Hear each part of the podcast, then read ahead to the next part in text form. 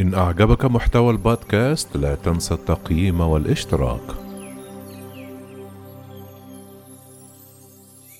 تعرف على ثورة راشد الغنوشي زعيم حركة النهضة بالأرقام والتفاصيل.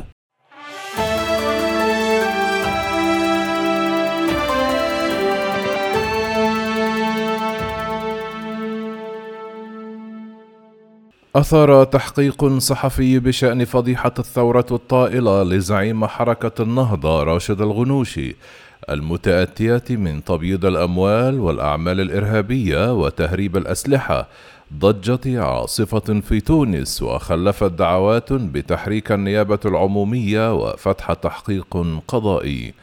ووصف رئيس اللجنة المالية بالبرلمان هيكل المكي ما نشرته إحدى الصحف بالمعطيات الخطيرة قائلا إن راشد الغنوشي ليس رجلا فوق القانون وإن كان شجاعا وحقيقة بريء فليتقدم بنفسه إلى القضاء. وأضاف النائب عن حركة الشعب في حديث لموقع سكاي نيوز العربية كنا نسمع دائما أطراف أحاديث عن ثورة الغنوشي هذا المدرس البسيط الذي هرب من تونس ونتساءل كيف له أن يحقق ثروة خيالية وهو الذي لم يشتغل يوما ولم يكن صاحب مشاريع كبرى.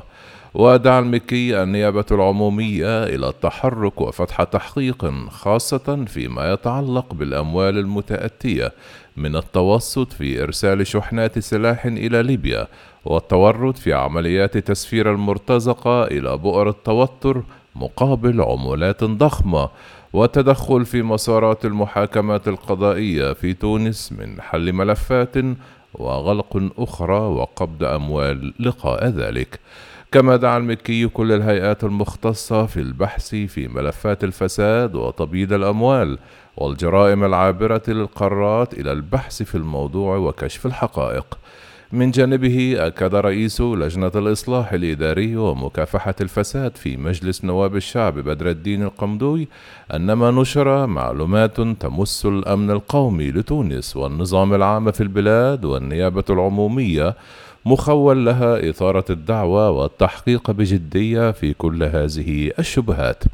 وذكر النائب بأنه تم التقدم بطلب إلى الهيئة الوطنية لمكافحة الفساد لكشف مدى الالتزام بتطبيق التشريع المتعلق بالتصريح بالمكاسب والمصالح لعدد من الأشخاص وذلك بحسب ما يقتضي به القانون.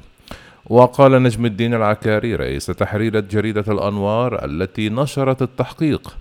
أن النهضة وجدت نفسها محشورة في الزاوية نتيجة التحولات الإقليمية في المنطقة خاصة مع ما يحدث في ليبيا أو تركيا ومحاولات تقاربها مع مصر وأيضا الاتجاه نحو تصنيف تنظيم الإخوان كمنظمة إرهابية في العالم. وكل هذا قد يجعل النهضة مهددة بالعزل في محيطها الإقليمي. وبخصوص الوضع محليا أضاف العكاري أن راشد الغنوشي وجد نفسه اليوم غير مرغوب فيه في البرلمان حيث تقترب ساعة سحب الثقة منه حتى أنه يواجه داخل حزبه مشاكل عدة بعدما توسع تيار المطالبين بتنحيته وعدم التمديد له. وقال العكاري يبدو أن الكشف عن ثروته الكبيرة الذي يأتي بعد إثبات تورط الحركة في الإرهاب خلال الأسابيع الأخيرة سيضعف حظوظه في البقاء وسيساهم في توسعه القواعد الغاضبة داخل البرلمان وحتى داخل حزبه. يذكر أن صحيفة الأنوار التونسية كانت قد نشرت تحقيقا كشفت فيه أن حجم ثروة رئيس البرلمان ورئيس النهضة ورئيس حركة النهضة راشد الغنوشي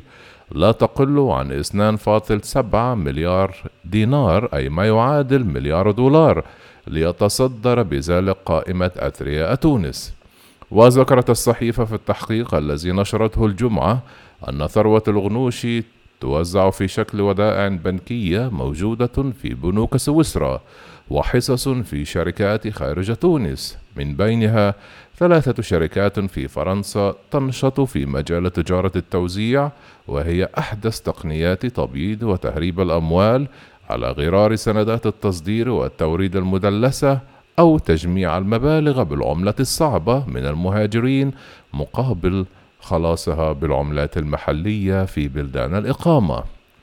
روافد ثروة الغنوشي بحسب ما حققت فيه الصحيفة في شكل حقائب يشرف على كل منها واحد من شخصيات النهضة المقربة من زعيم الحركة على غرار كاتب الدولة السابق للهجرة حسين الجزيري الذي يدير حقيبة ما يسمى بجوازات السفر التي تحقق سنويا رقم معاملات لا يقل عن 600 مليار وهو ما يفسر القرارات المتزامنة التي اتخذتها ترويكا عام 2012 ولا سيما التمديد في السن القصوى لتوريد السيارات من ثلاثة إلى خمسة أعوام مقابل التقليص بنحو خمسة عشر ألف سيارة في حصة التوريد السنوية للقطاع المنظم. كما أورد تحقيق جريدة الأنوار أن القيادي في حركة النهضة سيد الفرجاني يدير بالوكالة شبكة من كبار المهربين تدر مبالغ مالية ضخمة من خلال التوريد العشوائي لسائر أصناف السلع الاستهلاكية وتقوم مداخيل الشبكة أساسا على عائدات تسفير المرتزقة والتوريد العشوائي للسجائر الذي بلغ رقم معاملاته بين عامي 2011 و 2015 نحو 1100 مليار سنويا. وقالت الصحيفة أن هذه الثروة الضخمة يديرها عدد من أقارب الغنوشي بينهم نجلال معاذ وسهيل وصهره وزير الخارجية الأسبق رفيق عبد السلام. كما جاء في التقرير أن الغنوشي تحصل على 30 مليون دولار مقابل الوساطة في تهريب الأسلحة إلى ليبيا بعد تسهيل مرور أكثر من عشرون شحنة أسلحة إلى ليبيا مقابل عمولات. وفي السياق أصدرت حركة النهضة السبت بيانا اعتبرت فيه أن ما نشر حول ثروة الغنوشي مضلل ومن قبيل الادعاءات الكاذبة وعبرت عن إداناتها لما سمتها بالحملة الإعلامية المتناغمة التي تستهدف حركة النهضة ورئيسها وفقا لنص البيان.